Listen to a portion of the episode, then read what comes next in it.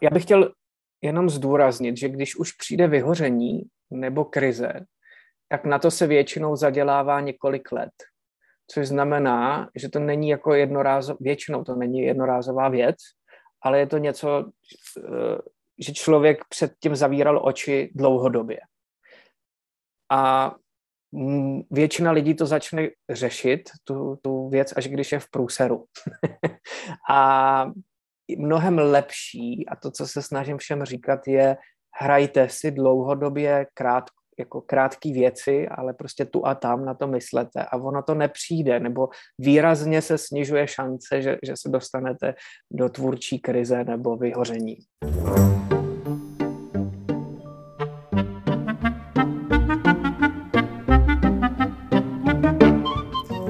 Ďalšiu epizódu mozgovej atletiky a dnes je tu so mnou René Nekuda. René je odborník na kreativitu a je lektor kreatívneho písania. Je tiež e, autorom bestsellerov ako Reštart kreativity, kreatívny zápisník a príbiehostroj a nemôžem zabudnúť na to, že je aj cestovateľ a ako som sa dozvedel, tak veľmi rád straší svojich e, spolucestujúcich v lietadle, pretože sa bojí lietania, respektíve výšok. René, vítajte v mozgovej atletike. Děkuji za pozvání, všechny moc zdravím.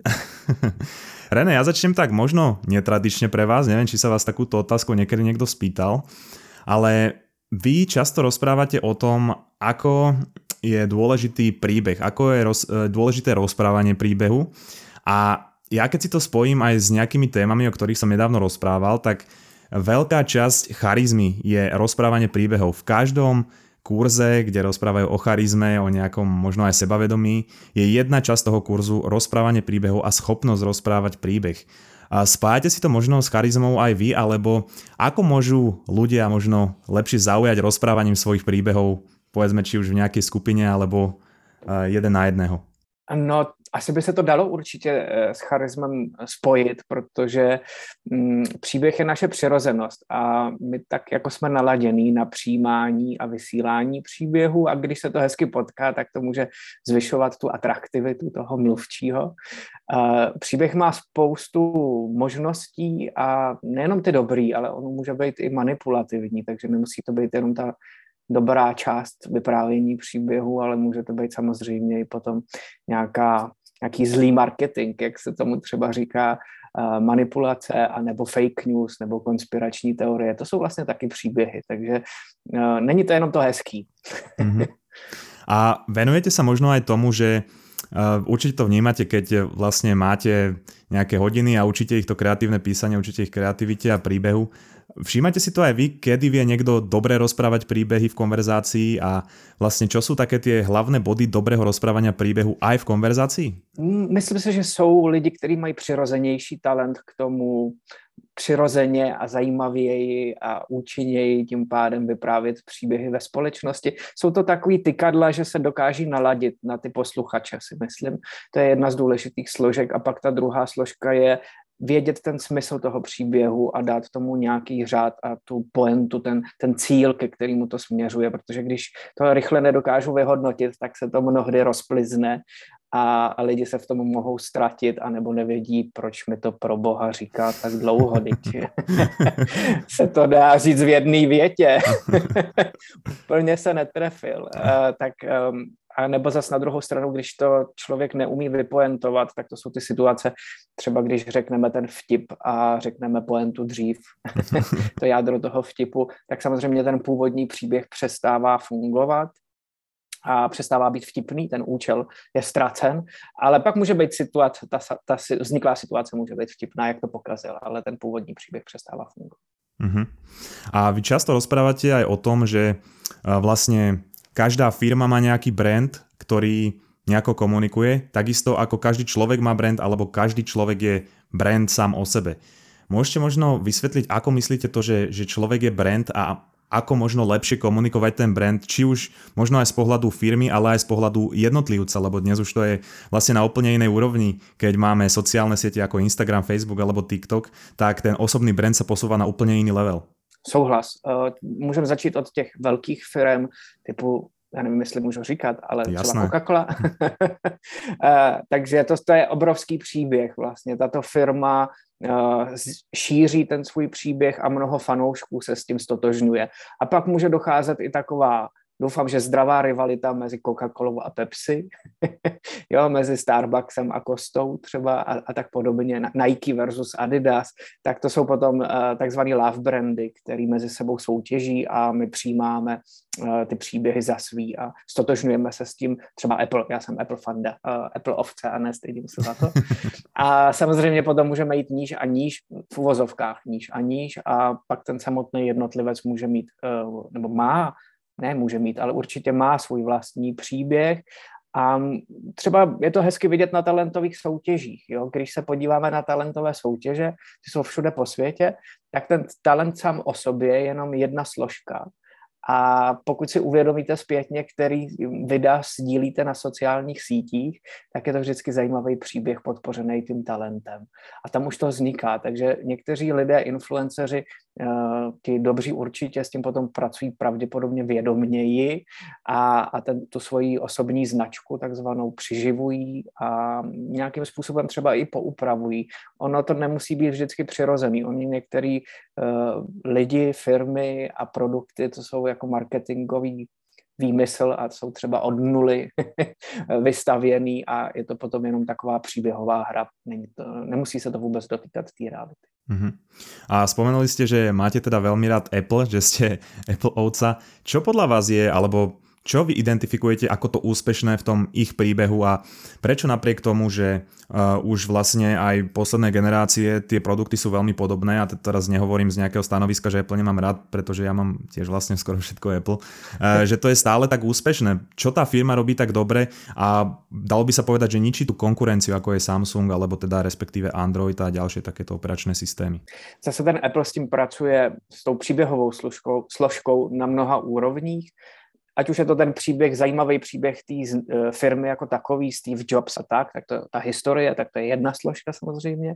Ta druhá složka je stotožnění se s tím, že to je moderní, inovativní, superpozitivní, jednoduchý, uh, t- velmi důležitá součást příběhu je dramatičnost, takže Apple se dlouhou dobu vymezoval vůči Windows a vůči dalším produktům a to je hrozně důležitá součást vyprávění příběhu a oni s tím pracovali vědomně, takže takový ty známé reklamy uh, Apple versus uh, Windows, uh, ty, ty dva týpci, teď v Čechách my máme Airbank, která s tím taky pracuje, uh, jo, uh, velmi podobně to skopírovali, tak, tak to je strašně důležitá součást toho. A potom ty produkty samozřejmě jsou nastavený tak, aby nás nutili myslet v příběhu. On to teda nedělá jenom Apple, ale mm, když si vybavíte iPhone a vrátíte se z dovolený, kde jste fotili nějaký fotky, tak po 14 dnech vám ten mobil vygeneruje vzpomínkový fotoalbum a, a tam vám bude říkat, hele, jaký jsme byli parťáci, hezky nám to spolu cestovalo, podívej se, jaký hezký cheesecake jsi vyfotil v New Yorkské kavárně a,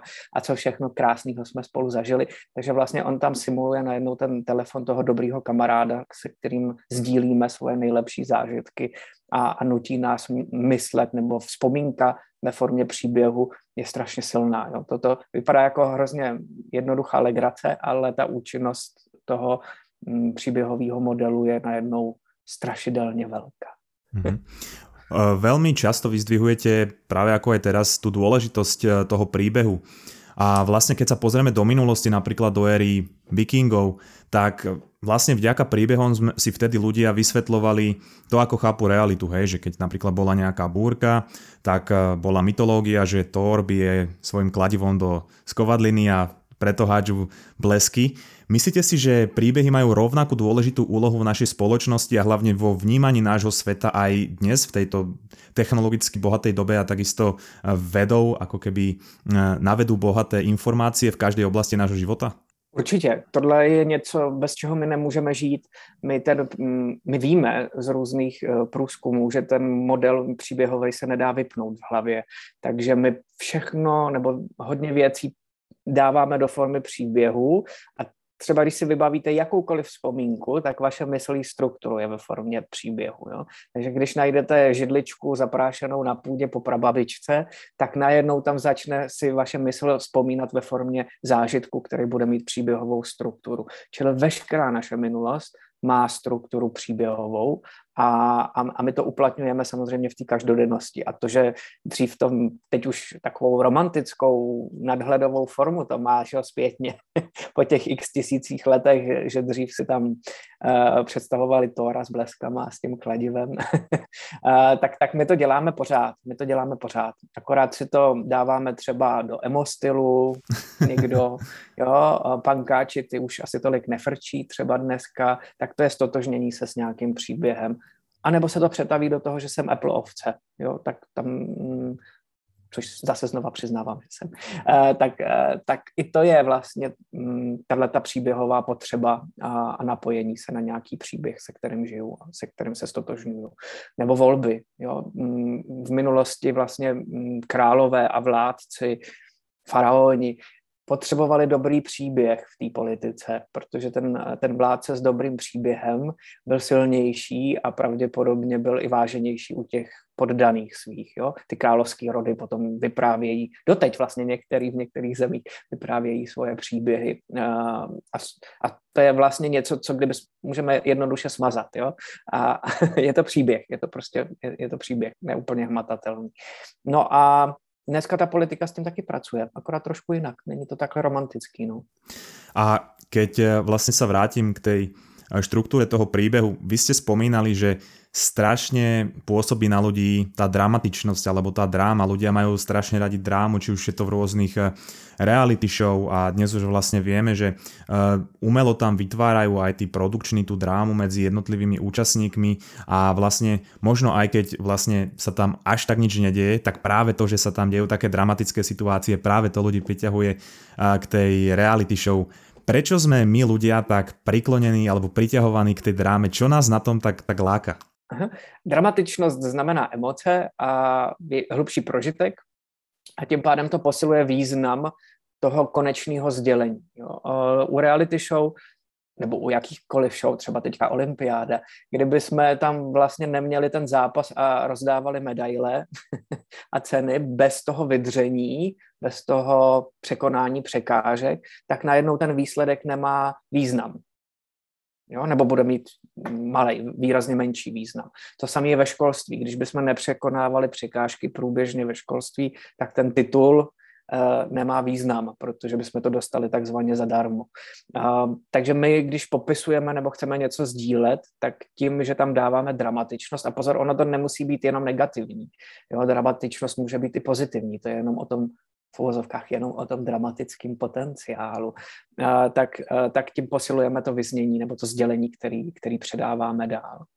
Mm-hmm. Jo, můžeme si třeba uvědomit, když se vrátíme z dovolený, po jakém typu zážitku přirozeně saháme, když to chceme sdílet se svými blízkými, tak nebudeme vyprávět půl hodiny o tom dnu, kdy jsme se váleli na pláži a nic se nedělo, a to řekneme v jedné větě, super jsem se tam odpočnul a nikdo mi tam neotravoval a měli skvělý mochito. A, a potom vlastně to, co budu chtět sdílet víc a budu to víc prožívat a budu tomu dávat velkou váhu, bude to, jak jsem se třeba ztratil na tureckém tržišti. Jo? Jak jsem smlouval a, a nemohl jsem smlouvat tři hodiny o koberec, který mi tam někdo nabízel nebo který jsem chtěl. Tak to, to, to je najednou zážitek s tím dramatickým potenciálem a ten budu chtít přirozeně sdílet dál jo, uh, tou, tou širší formou. Ono to vlastne súvisí aj so stereotypom. Ak človek, povedzme, žije mesiac v tej istej rutine, v tom istom stereotype a potom sa stane niečo nečakané, tak o to viacej si to pamätá. Aj z minulosti si najviac pamätáme tie možno najviac negatívne a najviac pozitívne zážitky a práve preto je aj takéto dôležité krédo, že, že vyhľadávať diskomfort, aby sa vlastne v mojom živote bolo niečo pamätné, aby som si mohol niečo pamätať. Um, že ako, ako vy vnímate toto spojenie toho stereotypu aj s tým dramatičným, aj s celým tým príbehom v živote človeka?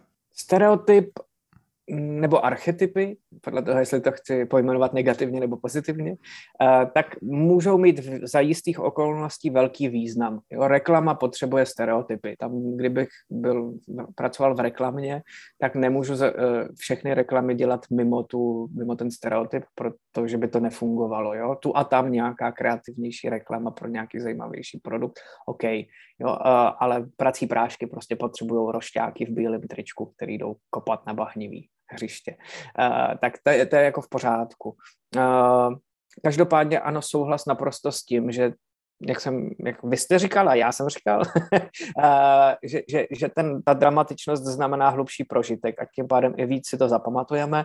Můžeme delší dobu udržovat pozornost těch diváků, posluchačů, čtenářů, to je úplně jedno a můžeme si s něma víc hrát, proto třeba takový ty i soutěže o překonávání překážek, jakýkoliv vymyslete něco a příští týden znova výzvy, jo, knižní výzvy nebo sbírání bodíků v Albertu nebo v, v nějakém jiném supermarketu, tak, tak, tak vlastně to je taky příběh. Jo? To, je, to je příběhový model, který vlastně využívají pro ty marketingové účely tady ty různé řetězce třeba. Hmm a víc se potom uh, napojuju na tu značku, jo. A, a, a já znám spoustu lidí, kteří čekají na takový každoroční soutěže těch různých mm, jo, firm, protože to mají rádi a, a vrací se k tomu a můžou, um, můžou se víc napojit vlastně na tu značku, na ten brand. Hmm. Dalo by sa povedať, že teda možno nejaký úspech firmy a úspech aj možno jednotlivca, povedzme na nejakej sociálnej sieti alebo v nejakej oblasti súvisí alebo vysoko súvisí s tým, ako dobre vie ten príbeh odprezentovať verejnosti alebo nakoľko úspešný je v tejto oblasti? Myslím si, že jo, obecně řečeno. Obecně řečeno ano. V mnoha sférách, v mnoha oblastech existuje v Čechách hnutí, který pomáhá mladým vědcům vyprávět příběh těch jejich vynálezů, výzkumu, objevu, protože mnohdy ty racionální myšlenkáři neumí potom předat vlastně ten svůj objev nebo tu, ten svůj nápad dál a oni to potřebují, aby to rezonovalo samozřejmě s těma sponzorama a, a případně s, tím, s těma klientama, kteří budou si to kupovat do budoucna. Takže tady je to taky důležitý. Ve vědě je strašně důležitý ten příběh, čím dál tím víc. V tom marketingu je to jasný. My víme, že třeba ta reklama příběhová o desítky procent zvyšuje účinnost toho reklamního sdělení. Takže reklama s příběhem a bez příběhu je velký rozdíl. No, měřitelně, měřitelně. Příběh třeba v restauraci, když budeme mít stejné jídlo, stejný pokrm a dáme ho jednou s příběhem, jak kuchař prostě procestoval Ázii, nazbíral tajný koření a teď prostě tam u nějaké rodiny se naučil tady ten tajný recept a vy máte jedinečnou možnost to ochutnat, eh, když si to tady u nás objednáte a sníte, eh, tak tady ten pokrm bude chutnat už jenom, jenom díky tomu, že vyprávím ten příběh, který nemusí být pravdivý. Jo, uh, bude výrazně víc chutnat těm, těm, těm zákazníkům a stejný jídlo bez příběhu bude méně chutný prostě. Jo. Takže takhle oblbnout mozek se, se dá velmi snadno, ať už reálným nebo nereálným příběhem. Ona to je bez tak velká legrace s tím umělým vyprávěním, protože i ten smyšlený příběh umí do jisté míry působit na náš organismus tak, že to tělo na to reaguje, jako kdyby to byla realita. A to je třeba hezký u filmů, kdy je nám smutno a pustíme si romantickou komedii a za hodinu a půl na umělej příběh, kde někdo si na něco hraje, eh, vlastně změní emoční rozpoložení natolik, že se na konci smějeme a je nám třeba dobře. A, a nebo u hororu, když se chceme bát, tak najednou vlastně my víme, že to je počítačový efekt, umělá krev a že ti herci neumřeli, ale jestli jste zažili nějaký hororový zážitek filmový, tak si možná vzpomenete, že jste se bránili tak, že jste vyskakovali z, jo, z křesla, eh, ječíme přirozeně, jako kdyby jsme byli v ohrožení života, jo, zvyšuje se tepová frekvence, ježí se chlupy třeba někomu, jo, eh, zrychluje se dech, takový ty přirozený mechanismy že to tělo na to reaguje, uvolňují se hormonky, jo, takový ty eh, eh, přežít, eh, tak, mm, tak vlastně to je hrozně zajímavá věc, jo, že uměle vyprávěný příběh, který není realita, vlastně to tělo na to reaguje, jako kdyby to byla realita. V tom umění je to hezký, ale když budu chtít s někým manipulovat, tak je to vlastně strašně nebezpečný. Ale ono to vlastně funguje aj naopak, že človek má vlastne v hlave nejaký príbeh, ktorý si rozpráva sám o sebe a ktorý možno počúva aj z okolia. A teraz ma napadá taký príklad, ktorý spomínal aj Malcolm Gladwell vo svojej knihe, že vlastne žiakov rozdelili v triede a to vlastne boli žiaci v podstate na rovnakej úrovni, ale učiteľovi povedali, že jedna polovica je šikovnejšia a druhá nie. A on tým svojim prístupom vlastne oddiferencoval to, ako tí žiaci v budúcnosti potom, aké mali výsledky, že tým, že on bol na nich lepší a viacej vyvolával tých múdrejších, tak oni mali aj tiež taký pocit, že som múdrejší a vytvorilo to ten príbeh, že som múdrejší než ostatní a oni sa potom aj dokonca povyšovali na tých ostatných a tí boli zase utláčaní. Že môže to fungovať aj takto naopak. Určitě.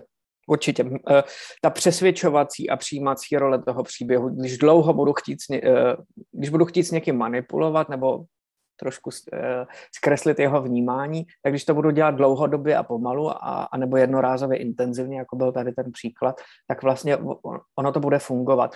A mě napadá jiný hez, jako pozitivnější mm-hmm. příklad. To bude lepší. to jsou, to, jsou, to jsou třeba, když jsme zamilovaní. Jo? Když jsme zamilovaní, tak ten protějšek o tom vůbec nemusí tušit, a my jedeme v tramvaji a přehráváme si líbačku v parku prostě.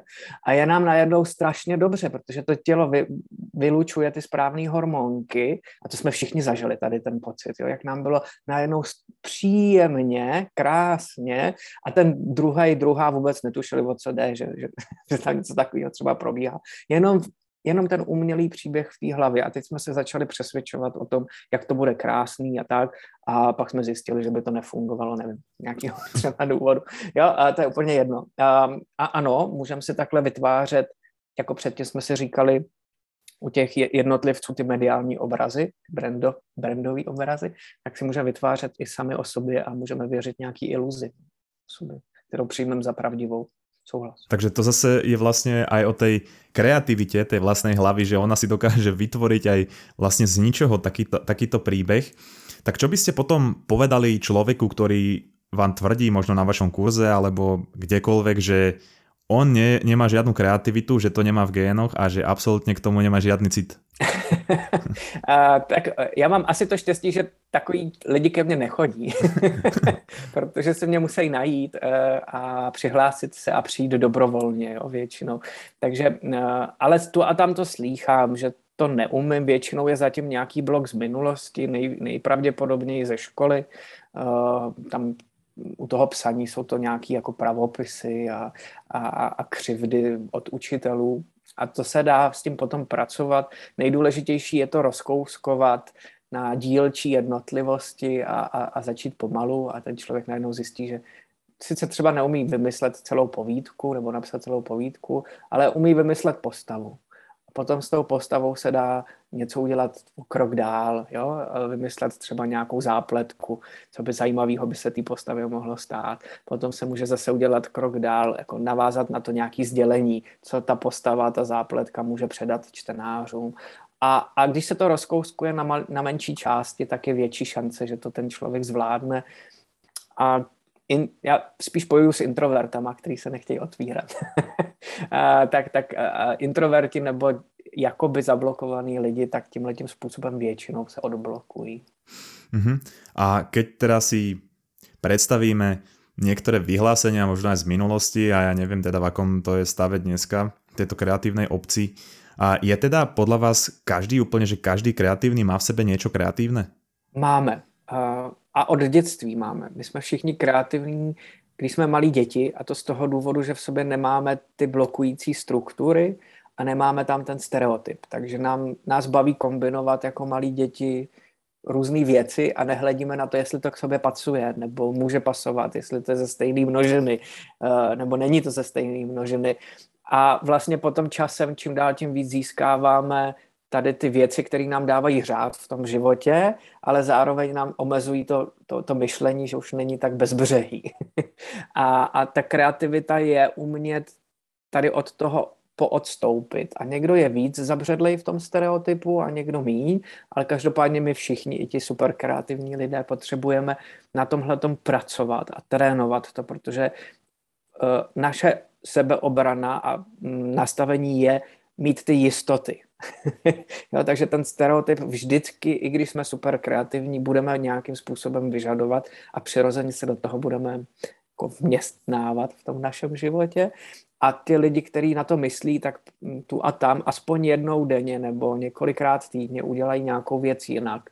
To znamená jít jinou cestou do práce, zkusit si vychutnat jiný jídlo, než bych si, ob, nebo objednat si jiný jídlo, než bych si objednal ve svý uh, obvyklý restauraci, tam chodím na polední meníčka, jo, uh, nebo já nevím, zkusit jiný obor, jo? prostě o víkendu jít na ryby, když jsem nikdy nebyl na ryba, tak to už je takový jako náročnější, ale dá se samozřejmě jako ta hra prohodit si vidličku a nůž a zkusit eh, jednou si jako dát večeři nebo oběd prostě obráceně a, a přijmout to, že budu poky, pokydaný od kečupu a, a že se možná úplně nenajím tak rychle, jak jsem zvyklý, ale, ale ten zážitek bude najednou jiný a, a promažu tím nějaký nějaký ty stereotypní kolečka, které už tam vržou ve stejném rytmu dlouhodobě.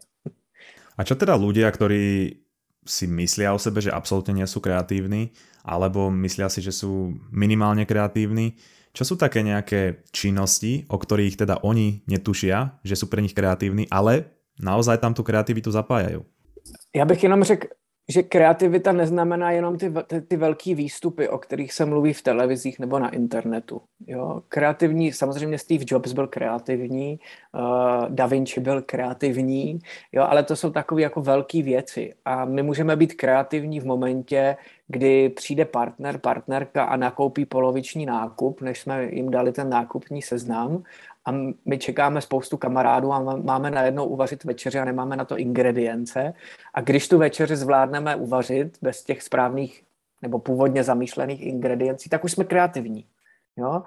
Kreativní může být člověk, který mu dochází místo na knížky a umí se zbouchnout z ničeho poličku jo, na ty knížky a najednou eh, bude, tady v té oblasti třeba já neumím být kreativní, já jsem strašně manuálně uh, nezručný.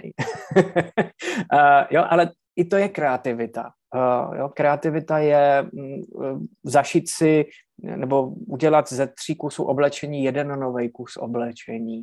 Jo, takže ona ta kreativita podle toho taky, jak s čím se to spojuje. Jo? Nemusíme to a já bych byl rád, aby se to přestalo spojovat jenom s těmi velkými výstupy, protože pak většinou jsou lidi zablokovaní, protože si říkají, Ježíš Maria, on napsal knížku a já nedokážu tady napsat ani povídku, která má čtyři stránky, ale třeba ten člověk umí právě zbouchnout tu poličku, jo? A, a už teda se dá říct, že je kreativní.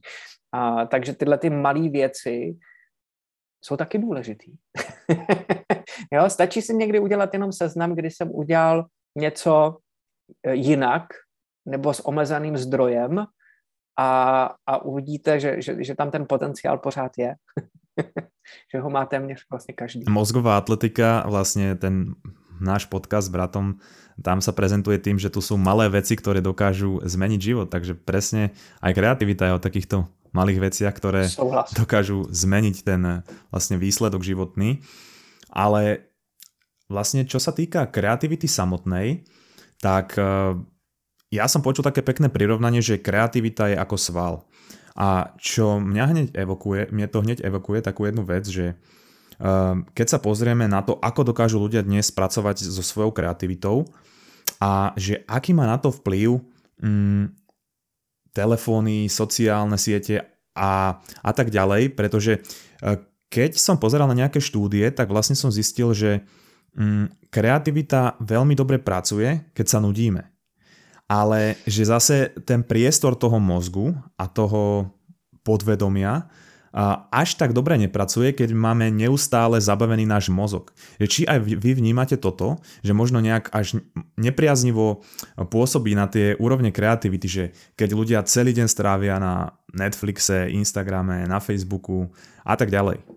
A, asi to s tím souvisí. To, jako, mm, u těchto studií se vždycky bavíme o nějakém vzorku lidí a nikdy nejsou stoprocentní. Uh, to, co jsem se naučil, a chvíli mi to trvalo, než mi to vlastně došlo, tak vlastně každý z nás má tu kreativitu jinak nastavenou a já jsem v té praxi viděl opravdu jako ne stejný kombinace, že jo? každý jsme unikátní. A myslím si, že jedna z nejzodpovědnějších věcí, zároveň jako věc, která se nejvíc vyplatí z, eh, z celoživotního hlediska, je poznat, jak to mám nastavený zrovna já a nesnažit se náhodně bez mm, jako bez nějakého opodstatnění zkoušet vměstnat do tabulek nebo do nějakých jako věcí, které jsou vnějš, z vnějšku. Jo. Eh, to, to takový příklad, se kterým se opravdu často setkávám, je že někdo si přečte rozhovor se spisovatelem a ten napsal spoustu oceňovaných knih, tak že se vzbudil v pět hodin ráno a psal prostě od pěti do oběda.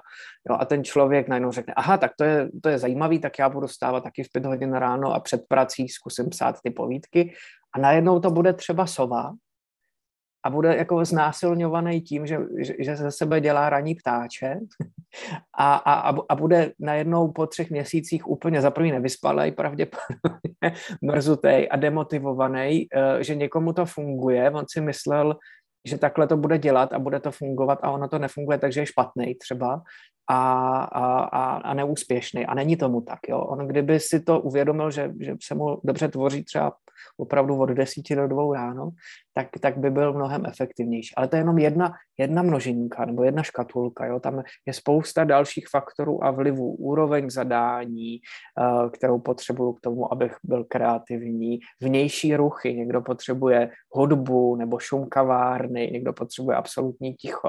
A teď bychom tady mohli vyjmenovat spoustu kategorií, které bychom o sobě měli vědět, uh, aby to fungovalo. No a když to člověk ví, tak najednou už jako um, umí i fungovat třeba v tom profesním světě. Jo? Já když dostávám nějaký zakázky jednorázový od různých firm, tak tím, že už vím, jak pracuju a jak funguju, tak já jim řeknu, že třeba ten jejich systém není pro mě, pojďme to zkusit udělat takhle. A teď se mi nedávno stalo, že jsme měli dlouhodobý projekt na půl roku a díky tomu, že jsme se sladili, a věděl jsem, jak já funguji a dokázal jsem jim pojmenovat, eh, jak s tím jejich nastavením by se to dalo skloubit, tak jsme to stihli o dva měsíce dřív, což znamená o třetinu času jsme zrychlili celý ten proces jo? vyhodnocení nebo zpracování té kreativní zakázky. Tak, tak to, to je jako extrémní příklad ze života. Jo? samozřejmě. To byl ten projekt Nicméně, pre herné studio? Ak teda správně tuším. Tam, tam, tam to bylo taky, ano, když jsem dělal počítačovou, nebo spolupracoval uh, s jednou počítačovou firmou, která dělá hry, tak, tak, to, tak jsme se museli hodně sladit, což bylo daný i tím, že to vznikalo v korona období silným a my jsme se třeba vůbec nepotkali fyzicky, jo, takže ta práce probíhala um, celou dobu na dálku, i podepisování smluv bylo online. a ak teda um, si zoberieme človeka, ktorý bere kreativitu ako jednorožca, že teda veľa o nej počul, ale nikdy, nikdy ho nevidel. A povedzme, že ľudia, ktorí dlhé roky robia v korporáte a majú taký povedzme stereotypný život alebo stereotypnú prácu, čo sú také nejaké cvičenia, aby trošku ľudia v sebe vedeli prebudiť tú kreativitu alebo vzniesť trošku tej kreativity do denného procesu, možno pracovného procesu? Čo vy, mm-hmm. pretože máte samozrejme o tom tri knihy, vlastne o rôznych cvičeniach, ktoré inak určite hodíme do popisu, všetky tri knihy, tak čo sú také za vás najlepšie rady cvičenia? Mm-hmm. Já bych chtěl jenom zdůraznit, že když už přijde vyhoření nebo krize, tak na to se většinou zadělává několik let. Což znamená, že to není jako jednorázová, většinou to není jednorázová věc, ale je to něco, eh, že člověk předtím zavíral oči dlouhodobě. A většina lidí to začne řešit, tu, tu věc, až když je v průseru. a mnohem lepší, a to, co se snažím všem říkat, je hrajte si dlouhodobě krát, jako krátké věci, ale prostě tu a tam na to myslete a ono to nepřijde, nebo výrazně se snižuje šance, že, že se dostanete do tvůrčí krize nebo vyhoření. Jo? Je to stejný, jako funguje tělo. V podstatě to přirovnání k tomu svalu není úplně špatný. Jo? To, je, to, je, to je docela příhodný. Takže já, když prostě dlouhodobě budu pít hodně alkoholu, tak se zadělávám asi na, na nějaký problém s játrama. Jo? Eh, a, a ono se to začne projevovat až po x letech a pak to bude vážný. Tak podobně to funguje s tím kreativním procesem. A opravdu stačí třikrát za týden si zahrát nějakou kreativní minihru, podle toho, v jaké oblasti se pohybuju a jaký, jaká je má nátura. Eh, když už teda můžu říct, tak já mám ty knížky Kreativní zápisník a Restart Kreativity, které jsou plný tady těch pětiminutových cvičení, eh, opravdu jenom na pět, maximálně sedm minut. A je to o tom donutit se myslet trošku jinak, udělat mm, něco mimo ten stereotyp a tu šedou zónu, a, a nebo si hrát mm, s, s novými nápady, takže udělat asociace na dvě náhodně vylosovaná slova, jo, uh, popsat oblohu bez takových těch běžných věcí, takže já nevím, třeba bez modrý mraky, ptáci, tak to jsou ty věci, které se často opakují. Tak jak bychom popsali tuhle tu běžnou věc bez těch běžných věcí? To znamená, už musím zapojit kreativní přemýšlení nebo vizualizaci, když je pro mě důležitý, důležitý ten obraz a to vidění. Tak co bys, jak byste třeba teďka popsali výhled z okna, ale to, co není vidět, to, co je za hranou toho výhledu. Jo? Dokážu si to vybavit, dokážu si to uh, představit, i když se nekoukám, jsem v práci, ale mm, vlastně každý den jsem potom doma, každý ráno a večer, tak dokážu si vybavit výhled z okna a to, co je za hranou třeba. Takový trapný možná to, to vypadá, jo? trapný minihry, ale ta účinnost je neuvěřitelná. Za prvý to odbourává i stres, když člověk na to, mm, to přijme, vždycky mám nejradši, já chci být super kreativní a hravej, ale tady ten úkol vypadá jak pro děti. Říkám, no děti, jo. jo, to, uh, jako, to je sice extrémní, jo, pak ta, ta, ta, ta dětská bezbřehost, ale, ale ano, to je ono, jako když se neumím uvolnit a začít si hrát jako to dítě, tak to znamená, že jsem svázaný, že jsem v křeči. A, a je to jeden ze základních jako, um, předpokladů pro to kreativní myšlení. Nebo já takový test, jeden ze základních testů kreativního myšlení je zkusit myslet jako někdo jiný. Jo, jestli umím vystoupit ze sebe. Takže já používám že, že dám v kurzu inzerát, který najdu na seznamce a oni mají za úkol odpovědět na ten inzerát jako někdo vymyšlený. Ne sami za sebe, ale jako někdo vymyšlený. A třeba tři lidi z těch patnácti většinou řeknou, to bylo jako náročné, já neumím úplně myslet jako někdo jiný. Říkám, no ale pak chcete psát povídky a nemůžete psát povídky jenom o sobě, tam budou i vymyšlený postavy a někdo další třeba, jo. Uh, nebo zkuste si vymyslet, hm, teď vám dávám takový jako praktický úkol, omlouvám ne, ne, ne, to je super, to je super. Uh, zkuste si vymyslet co nejvíc možností použití ramínka. Jo, to šatního ramínka, na který běžně dáváme košile, tak zkuste vymyslet třeba 15 různých uplatnění ramínka. Jo, když to dáte za pět minut, tak, tak je to dobrý, jo, tak jste kreativní. Eh, když dáte tři, tak možná by to chtělo ještě trošku jako přemýšlet. Nebo hraní si se slovy, se slovní zásobou. Teď nevím, jak jste na tom ve slovenštině, ale my máme třeba v češtině hrozně moc jednoslabičných zvířat. Myslím si, že to nebude úplně jako výrazně jiný. Je to, je to podobné, a, je to podobné. Je to podobné. Jo, tak zkusit si dát co nejvíc jednoslabičných zvířat na papírek. Jo, to je na tři minuty. Když jich dáte, v češtině je to 15 a víc, tak je to dobrá známka. Jo? Tak, tak zhruba to je takový jako rozsah toho, uh, toho výstupu, dobrýho výstupu. No. Čiže týmto sa dá ako keby uh, posilovať ten kreatívny sval a keď sa zamyslím aj možno nad jednou z takých definícií kreativity, tak to je spraviť niečo neočakávané alebo niečo, čo vybočuje z tých klasických eh, templateov, ktoré sme si ako spoločnosť zaužívali.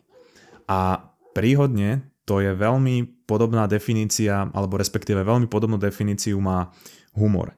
Humor vlastne nastáva aj vtedy, keď sa stane niečo nečakané, keď vybočíme úplne e, najzákladnejšie, e, keď sa učí humor, tak hovoria, že keď nevieš, čo máš povedať a chceš byť vtipný, tak keď je vonku teplo, tak povedz, že Ježiš Maria, to je strašná zima. Je? Že proste ten človek to nečaká. Čiže spájte, si to možno tak aj vy, že uh, kreativita, posilujem ten sval a možno sa to prejaví aj v tom uh, v tej oblasti toho humoru, alebo že ten človek potom aj inak premýšľa o tých situáciách? Určitě. Určitě může. Mně se líbí definice kreativity, že kreativita je vidět něco, co dosud neexistuje. A aby jsme mohli, což je dost podobný tomu, co, co bylo řečeno, jo, a aby jsme mohli vidět věci jinak, tak my potřebujeme právě mít širokou škálu těch možností přemýšlení v té hlavě a těch zážitků. A já, když budu žít dlouhodobě v šedi stereotypů, tak mám jeden typ zážitku a jeden typ přemýšlení, nebo omezený typ zážitku a omezený typ přemýšlení. A kreativita je právě i to, že mám z čeho brát, proto tady to trénování, když jsme to tak nazvali, rozšiřování si toho spektra přemýšlení, zážitků a věmů, který dokážu zpracovat najednou, tak mi dává právě potom přirozeně, když mám víc z čeho brát, že je větší šance, že to budu umět nakombinovat ne tak, jak se očekává, protože mám víc těch kostiček lega v té hlavě a, a s více kostičkama lega můžu stavět zajímavější věci samozřejmě, než když budu mít jenom tři stejné kostičky uh, jo, toho lega. Takže ano, souhlas, je to, je to důležitý. René, keď eh, sa bavíme o tom, čo možno všetko vplýva na kreativitu, alebo na čo všetko vplýva kreativita, eh, keď si človek prečíta veľa z tých novodobých kníh o kreativite, tak aspoň teda ja, na tie, na ktoré som narazil, v každej sa písala, písala jedna vec a to bolo to, že na kreativitu veľmi dobre pôsobí či už pobyt v prírode, výhľad na prírodu, keď napríklad pracujem za stolom a mám výhľad na nejaký park alebo na nejaké stromy, alebo jednoducho, že dokonca aj keď mám iba obraz prírody alebo kvietok na stole. Či s tým súhlasíte, či to možno pôsobí tak aj na vás a či sa s tým stotožňujete? Myslím si, že to je zase jedna z těch věcí, která pro větší část lidí asi funguje. A na mě taky funguje. Já se přiznám, že rád chodím a turistiku a tam si takzvaně se říká čistím hlavu, a vyvětrám se a pro mě to i diskomfort toho, že najednou jsem spocený a, a, a není to takový to, jak se krášlíme a koukáme na to, aby jsme měli vyžehlenou košili, tak té přírodě při té turistice je člověk jako prase a, a, a, a, a tak je to jiný typ zážitku. Přesně to je ono, jo, utužování se v tom, ale ta, ta, ta, ta zeleň, ty barvy, ta návrat eh, k té živočišnosti eh, přírodě, tak, tak samozřejmě to inspiruje, inspirovalo a inspirovat bude eh, velké množství lidí. Vlastne ono sa tak hovorí, že, alebo nie, že sa to hovorí, je to pravda, že počas vývoja človeka, tak my sme iba ten zlomok percenta v tomto umelo vybudovanom prostredí v mestách a vlastne to 99,9% času počas nášho vývoja sme strávili v prírode, čiže pre nás je to neprirodzené toto prostredie, v ktorom my teraz pôsobíme a práve ten návrat do tej prírody, ten mozog možno je z toho taký, že happy v prenesenom slova význame, ale že funguje tak možno o trošku lepšie aj čo sa týka tej kreativity. A vy už ste to aj spomenuli, vy ste to načli, ja som to hovoril aj v úvode, že vy celkom dosť toho máte precestovaného a ako súvisí aj to objavovanie, to cestovanie, to, že člověk jde někam do neznáma s tou kreativitou? Pro mě je to jednou za rok se snažím vypadnout uh, z Prahy, z České republiky, abych právě, já mám rád takový ty jako opravdu jiný kultury, takže většinou se snažím jet tam, kde je to ovlivněný jiným náboženstvím, takže třeba do Ázie, kde je buddhismus a, a najednou ta kultura, ty lidi okolo fungují jinak, tam jsou jiné struktury třeba, nebo Afriku mám rád, Um, Kenya, Kenya pro mě srdcová záležitost a tam zase prostě problémy neexistují v Kenii, jo, takže to evropské myšlení, že všechno se musí hnedka vyřešit a tam upadne kolo, kolo u jeepu a 6 hodin e, nikdo nejede, tak oni řeknou žádný problém, prostě nespěchej, ono se to vyřeší, ono se to nějak jako stane a ono se to opravdu nějak vyřeší za pár hodin, jo.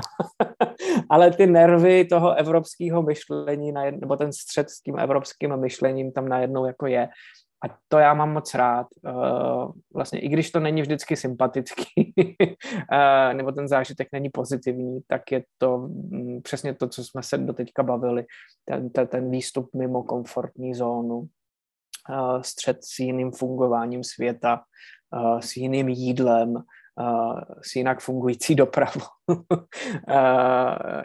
jinak třeba fungující i mm, placení nebo ten běžný život tam, tak, tak, tak to je něco, z čeho pak potom se snažím žít celý ten rok. Čerpat z toho tu kreativitu, hej? Jo, jo, jo. Myslím si, že to, jako, já jsem začal s chodou velkých náhod cestovat v 18, kdy mě jeden časopis vyslal právě do Keni, abych tam dělal novináře a dokumentoval adopci na dálku. A, a úplně mě to změnilo. Tahle ta cesta mě úplně otevřela ty oči, jo, rozšířila ty obzory. To je přesně ono. A, to, to, a, a pak jsem se najednou začal nebo vydal uh, tou, tou dráhou toho psaní a vyprávění příběhu na základě tady toho zážitku keňského v 18 letech. V čom konkrétně vás to zmenilo? Že v té kreativitě alebo v celkovom pohľade na život tým, že jste viděli tak odlišnou kulturu? Obojí, obojí. Jo. Tam ten život má jinou váhu. Uh, jako ta situace moje byla, že jsem tam odletěl v maturitním ročníku a tam lidi umírali na to, že neměli jídlo a já jsem se vrátil a měl jsem se nechat dobrovolně zkoušet prostě z básníků jo, meziválečního období, tak jsem říkal, co to jako je. Eh, jo, to, eh, jaký význam to pro mě má najednou. Má, samozřejmě to má význam, jo, ale v tu chvíli to byly odlišné pohledy eh, na život a ono, když vidí na vlastní oči, tak je to něco jiného než z dokumentu, než v televizi, jo? Než, než to, co se prostě víme z médií, ale tam, já jsem tam byl dva měsíce, jo? takže poměrně dlouhou dobu, tak jsem na, jako to musel si prožít naplno. A pak to byly takové věci, že jsem třeba nepil po někom uh, z lahve. tak když jsem se vrátil, tak už mi to bylo jedno. jo, uh, tak to jsou taky fyzické věci a ta kreativita samozřejmě taky už kvůli tomu, že jsem musel najít ten klíč, jak zkušenosti pro mě v podstatě všechny nový předat skrz psaný text evropským čtenářům v Praze. Jo, bez nějakých velkých mých osobních zkušeností se psaním. Teď já jsem prostě opravdu byl maturant jo, v tu chvíli.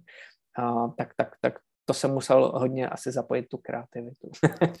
Mně se něco podobné stalo, keď jsem odišel na rok do Kanady žiť. Já jsem se vlastně nedávno vrátil. A ja to vždy, e, tieto príbehy alebo tieto skúsenosti prirovnávam k môjmu jednému z najobľúbenejších príbehov pána prsteňov, e, kedy Frodo odišiel na obrovskú výpravu mhm. a vlastne celú dobu počas tej výpravy myslel na svoju domovinu, na kraj a keď sa potom vrátil, napriek tomu, že sa tam nič nezmenilo, tak on už tam nevedel existovať a byť, pretože jeho skúsenosť sveta alebo to, čo videl vo svete sa tak zmenila, že jednoducho aj tá domovina sa pre neho tak zmenila. Jo, jo. Ten vnitřek se, se přenastavil. No a čo sú vaše nejaké obľúbené príbehy? Vy sa príbehmi zaoberáte už teda podstatnou časť života, tak e, práve vaše nejaké takéto najobľúbenejšie alebo e, také príbehy, čo najviac rezonujú s ľuďmi? Um, já jsem velký fanda Avengers. Marvel. Mm, Marvel. Myslím si, že i když je to trapný, i když je to šablonovitý a do jisté míry stereotypní, uh, tak to plní obrovský význam. Je to vlastně taková novodobá mytologie, která se tady začala budovat. Myslím si, že to má spoustu negativních věcí, samozřejmě není to jako super pozitivní, uh, nebo jenom pozitivní, ale tyhle ty struktury si myslím, že jsou strašně důležitý už z toho důvodu, že to umí oslovit celou planetu, nehledě na jazyk a nehledě na kulturu. Prostě je to, je to příběh, který funguje v Číně, v Africe, v Evropě, v Austrálii, v Americe. A to je jedna z dalších obrovských věcí, co ten příběh umí oslovit vlastně celou planetu. No, žádný jazyk neumí oslovit celou planetu, ale příběh to dokáže. A, tak, takže mm, od těch banálnějších věcí, takže Avengers, a myslím si, že každý by si měl přečíst aspoň jednou za, za svůj život obraz Doriana Greje od Oscara Wilda. a to je moje srdcová taková spíš hodně osobní věc. A myslím si, že to je za prvý dobře napsaný a za druhý ten příběh o tom, že souvisí to s kreativitou. Zakonzervování není dobrý, alpění na, jednom stavu tak je nezdravý a, a může to dovést člověka k šílenství nebo k té hrůze, uh, hruzným činům, tak, tak, tak to je taky důležité. Super odporúčanie a ešte k tým Avengers teda, že je to strašný paradox pre mňa, že uh, komiksy sú tu od nejakých, ja neviem, 30 40 rokov a vlastne film existuje od, no vlastne rovnako, ale až dneska v roku, ja neviem, 2005 alebo 2009 začali byť populárne e, komiksovky a vlastne dostal to do rúk niekto, kto e, ten príbeh vie spracovať a tým, že prepojil všetky tie postavy presne ako tomu bolo v komiksoch, že vlastne on ten príbeh dal iba na plátno a veľmi kvalitne, tak to spôsobilo taký ošial, že vlastne každé obrovské štúdio teraz chce budovať také univerzum, ako buduje Marvel a najlepšie je na tom to, že s ľuďmi to rezonuje práve preto, že to je tá, to zosobnenie toho hlavného hrdinu, s ktorými sa zosobňujeme my ako ľudia. Preto to je možno aj pre ľudí také, také dôležité a preto je to pre nich také, mm, že ich to, že ich to láka, také lákavé. Jo, ty, ty to budování univer, nebo vesmíru, dobře, tak taky samostatně fungujících vesmíru už teďka probublává samozřejmě a bude to horší s virtuální realitou. Horší teď, já jsem jako fanda, já se na to těším, jo. Uh, tak myslím intenzivnější, ne horší. uh, a to, jako to bude úplně neuvěřitelný, co se pravděpodobně velmi brzy stane. Doufám, že se toho dožiju. A, a, a tyhle ty, to budování samostatně fungujících různých světů a já si budu moct vybrat, kam se ponořím a teď už nejenom tím, že sedím s popcornem v multikině, ale uh, vlastně i těma dalšíma smyslama a budu se tam třeba moc pohybovat. Je hrozně zajímavý a fascinující. I z tohohle důvodu je třeba důležitá i ta kreativita, protože spoustu věcí my jsme ať se držím tématu, jo. My jsme se teď naučili, nebo se učíme, anebo brzy budeme umět naprogramovat. A spousta těch věcí, ať už je to třeba psání novinových článků, jo, to jsou většinou struktury, které jsou jasně dané. Obrácená pyramida, já když jsem dělal v médiích, tak jsem se to naučil za tři měsíce a pak už to bylo nuda. To bylo jedno, co to byla za článek, protože ta struktura byla stejná a, jenom ty slova a informace se v podstatě měnily. Tak tohle se bude dát naprogramovat. Takový ty šablonovitý texty jako harlekínky, jo, taková ta super eh, šablonovitá červená knihovna, tak to se dá už teďka naprogramovat. Jo, a, a v, v Japonsku měli literární soutěž, kam poslali počítačem napsaný příběh a nevyhrál, ale dostal se do užšího výběru. Jo? A, tak, tak najednou ta role kreativity bude velká a velká, protože, nebo algoritmy na sociálních sítích a různě, a to už toho umějí strašně moc. A, a člověk kreativní bude mít navrh oproti tomu naprogramovatelnému, tím pádem bude jako žádanější samozřejmě, jo? protože spousta věcí se bude dát naprogramovat. Ale to kreativní myšlení ještě pořád si myslím, že to bude vždycky, nebo může být ten krok zatím, měl by být ten krok zatím, a proto je taky dobrý na to myslet do budoucna. a rozvíjet třeba u dětí. Jako teďka, teď je ten čas, kdy rodiče, kteří nepracují s kreativitou svých dětí, tak jim zavařují jo, eh, do budoucna. To je jako velká, velká důležitost. Prostě rodiče by na tohle měli myslet a nezabíjet v nich tu tvořivost, ať už je to jaký, jakákoliv, ale rozvíjet, protože za těch 25 let to už teda bude pravděpodobně ve velkém kurzu. tak ono je to taká vízia, vlastne ešte keď sa vrátim aj k tej virtuálnej realite, že e, človek si dá na oči okuliare a bude vybudovaný svet, ako som spomínal napríklad toho pána prstenia tej stredozemi a bude na niečom ako takom pohyblivom páse a v ruke bude mať veci, ktoré vlastne budú pohybovať tú jeho postavu, takže on bude možno mať taký pocit, že v tom svete naozaj je a vlastne už e, potom závisí aj na, od šikovnosti tých vývojárov, že ten človek si v tom svete môže vytvoriť vlastný príbeh. A to už je zase o tej kreativite, o ktorej sme sa bavili a to môže byť veľmi prospešné pre tie deti. Ale ak sa teda trošku posuniem už k záveru, a, tak mám také otázky na odľahčenie. A to je teda nejaký možno príbeh, či máte zábavný alebo nejaký taký úsmevný z či už vašich, eh, počas eh, vašich hodín alebo z vašich ciest, čo sa týka kreativity, že ste tam mali nejakého človeka, ktorý absolútne eh, neveril, že dokáže byť kreatívny a nakoniec napísal knihu, lebo máte veľa aj vlastne študentov, ktorí vydali knihy alebo niečo podobné, či už z vašich ciest alebo z vašich týchto hodín. No zábavný příběh. um, No, přiznám se, že ty zábavné příběhy jsou hodně spjatý vždycky s tím konkrétním kurzem, když bych se měl bavit o, o, tom, mm, o tom vzdělávání. Z cest mám spoustu zábavných historek, ale ty souvisejí se záchodama. Dajte. tak to nevím, eh, to nevím. Už jenom to, že v Indii většinou, když jsem tam byl, nebyly toaletní papíry a, a, tak, a, to jídlo je dost kořeněný, tak ano, ano. vytvořilo spoustu zajímavých situací. A, tak, tak to si to, ale možná my jsme ne, nekončili tady historkama. Jasné. A ešte taká možno otázka súvisiaca aj s vašou víziou alebo aj s takým možno vašim celkovým obsahom, pretože vy sa vlastne snažíte ako keby naučiť Čechov a Slovákov trošku kreatívneho písania a zapájať tú kreativitu. Keby ste mohli dať nejaký odkaz na billboard, ktorý by videli strašne veľké kvantum Čechov a Slovakov, čo by, čo by to bol ten odkaz?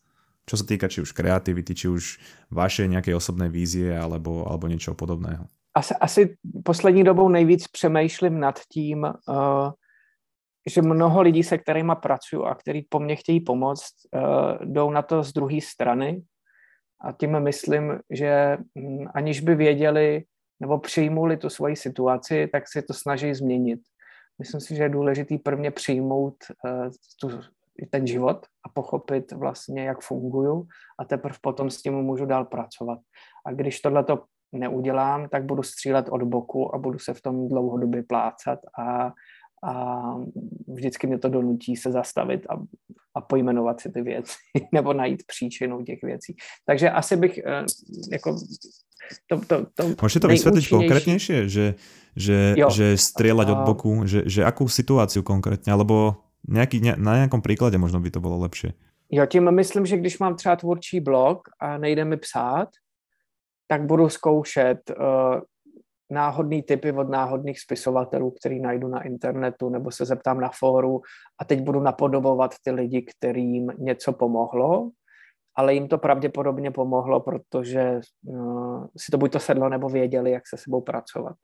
A já jsem jiný než ten člověk z toho fóra. Jo? Uh, takže já prvně potřebuju vědět, jak funguju, jak to mám nastavený a teprve s tím potom můžu dál pracovat. A když tady ten krok přeskočím, tak budu zkoušet náhodné věci a něco mi bude fungovat a něco mi nebude fungovat. Jo? To, je ten, to jsou ty příklady toho uh, s tím spisovatelem, jak uh, psal ráno a já jsem sova. Jo? Nejsem to, to raní ptáče. Mm, čili poznat sám sebe, přijmout sám sebe a pak teprve můžu jít dál. Může člověk poznat sám seba viacej cez písanie alebo kreatívne písanie, alebo čo je vaša uh, taká najlepšia cesta k tomuto právě seba poznaniu? O, jako obecně tvořivost k tomu má blízko, ale nemusí to být samozřejmě jenom psaní. To, že já dělám tvůrčí psaní, tak je specifická jedna část. Někdo kreslí, někdo, jakýkoliv umění k tomu má taky samozřejmě blízko, ale může to být i, mm, já nevím, uh, pánové, kteří prostě budují věci z, z Hornbachu, jo. Takový ty domácí kutilové, tak to je ten správný termín, no, tak to je taky v pohodě. No. Tak ja napríklad k tomu ešte písaniu, uh, teraz som si spomenul, ako Jordan Peterson, to je známy psychológ, neviem, či ho poznáte, hovorí, že ak chceme ľudí naučiť kritické myslenie, tak by sme ich mali naučiť písať pretože tým, že človek píše, vlastne formuluje svoje myšlienky, pretože v hlave ich tak dobre sformulovať nevieme. Keď mám nejakú myšlienku a snažím sa ju rozvinúť v hlave a v tom ma niekto vyruší, tak zrazu tá myšlienka je fuč, pretože ten náš mozog slúži na vytváranie nápadov a nie na ich držanie. Čiže vo veľkej si myslím, alebo teda vo veľkom to súvisí aj s písaním, aby sme spoznali teda aspoň svoje, svoje myslenie. Ano, určitě je to zpomalení myšlení, určitě to i ve výsledku jako sformování té myšlenky, zkušenosti nebo toho sdělení uh, jinak a důkladněji, než když si o tom budu jenom přemýšlet, nebo to náhodně budu někomu říkat v, v tramvaji nebo v hospodě. To souhlas. Jo. To, už jenom to, že to musí fungovat samo o sobě, mimo kontext toho autora. To znamená, když to vydám knižně, tak aniž by mě někdo znal, uh, tak vlastně ta moje myšlenka musí, nebo by měla ideálně rezonovat a, a nebudu stát uh, za tím křeslem čtecím, nebo nebudu s ním ležet v posteli, když si bude číst tu knížku a nebudu mu vysvětlovat ty věci najednou. Jo? Ne, mm, tak, tak samozřejmě to je jedna z, z nejtěžších věcí na psaní, tohle to jako dát tomu tu srozumitelnou formu pro toho cílového čtenáře, aniž bych tam byl přítomný já jako autor. Na tomhle si hodně lidí vylámalo zuby, zejména když zpracovávají své reální zážitky ze života, protože oni najednou vědí ten kontext, oni znají ty souvislosti, ale když se to dá na papír, tak to musí právě fungovat samo o sobě a to je strašně těžký mít ten odstup a nadhled nad těmi zážitky většinou, většinou teda. Tak. Super. No a René, teda posledná otázočka, ktorú sa pýtam úplne každého hostia A to je, už ste teda spomenuli jednu knihu, ale nejaké odporúčania na knihy, pretože mozgová atletika je celkom úzko spojená aj s knihami, tak eh, preto sa hosti pýtam aj na tieto odporúčania. Mm-hmm. Tak kromě vlastních knížek. Samozrejme na všetko bude odkaz po popise na vaše knihy. Um, asi bych doporučil uh, knížku Krať jako umělec. Krať jako umělec? Mhm. Krať jako umělec od Austina Kleona. Kleona. Uh, je to taková, v českém vydání je to černá čtvercovitá knížka. Je to pán, který vlastně říká, že neexistuje stoprocentně originální nápad, ale všechno je syntéza nebo variace na něco, co už tady vlastně bylo. A začínal tím, že dělal pro noviny recyklovanou poezii, takže vzal již vydaný článek, pak si vzal do ruky černý tlustý fix a ten článek začernil tak, že tam nechal jenom jednotlivá slova nebo půl věty a vlastně z toho již napsaného najednou vylezl nový text, protože to, co tam nechal prosvítat, tak vlastně dávalo samo o sobě nový smysl. Byla to nová báseň z toho již napsaného, takže tím ukazoval, že už tady všechno bylo. už i když to bylo napsané, tak pořád v tom můžu vidět něco nového nebo to přetavit něco svýho ve svoji vlastní vidění toho světa a napsal knížku Krať jako umělec a, a ta je takový jako rychlotypy, rychlo přemýšlení, jak si hrát a kombinovat um, z těch starých věcí, udělat nový, nejenom psaní, nejenom psaní, je to obecně o kreativním myšlení, byť to vychází z toho psaní. Máte to přečtený za tři hodiny a, a většina lidí potom má týden takovou náladu a chuť tvořit. Takže eh, kdo, kdo to nedržel v ruce, tak se na to aspoň jednou podívejte. V rámci našeho setkání si myslím, že to je dobrý tip. Super, tak uh, veľmi myslím si, že ideálny typ pre poslucháčov mozgovej atletiky. A René, ešte na záver, čo plánujete, alebo keby ľudia možno chceli sa zúčastniť vášho kurzu, kde vás môžu nájsť, alebo kde vás môžu ešte kontaktovať? Děkuju. Eh, já mám radost, že, že, že i spousta lidí ze Slovenska dokáže eh, si mě najít nějakým způsobem. Jsou to webovky renénekudadohromady.cz. Tam jsou všechny informace k dohledání. Pro ty hodně vzdálený mám i online kurzy třeba tvůrčího psaní, ale naživo je to vždycky nejlepší a slovenština není problém. ako, ako jsme mohli vidět, tak nie je. ne, zatím eh, to fungovalo vždycky dobře ve všech kurzech. Dobre, super, tak ďakujem veľmi pekne za rozhovor, bolo to inšpiratívne, bolo to originálne a kreatívne a dúfam, že sa nám bude obom v kreativite dariť. Moc děkuji za pozvání. Mějte se hezky. Hodně inspirace. Přeju. Majte sa. A iba pripomínam, že stále prebieha súťaž o dve 50 eurové poukážky na nákup v e-shope Top for Running. Stačí, ak sa prihlásiš do nášho bežeckého klubu na Strave a zabehaš aspoň 5 km za február. A ak ti chýba nejaké bežecké vybavenie, tenisky alebo bunda čokoľvek, Stačí, ak zadáš na Top for Running kód Atletika a dostaneš 5% zľavu aj na zľavnené veci. Druhá vec, ak ti náš podcast dáva nejakú pridanú hodnotu a chceš bonusy k epizódam, ale milión ďalších výhod, môžeš nás podporiť na Patreone. Zase odkazy na všetko, vrátanie kníh sú v popise. Ďakujeme vám za všetko, za podporu, za zdieľania, za feedbacky. Počujeme sa ďalší týždeň. Čau es.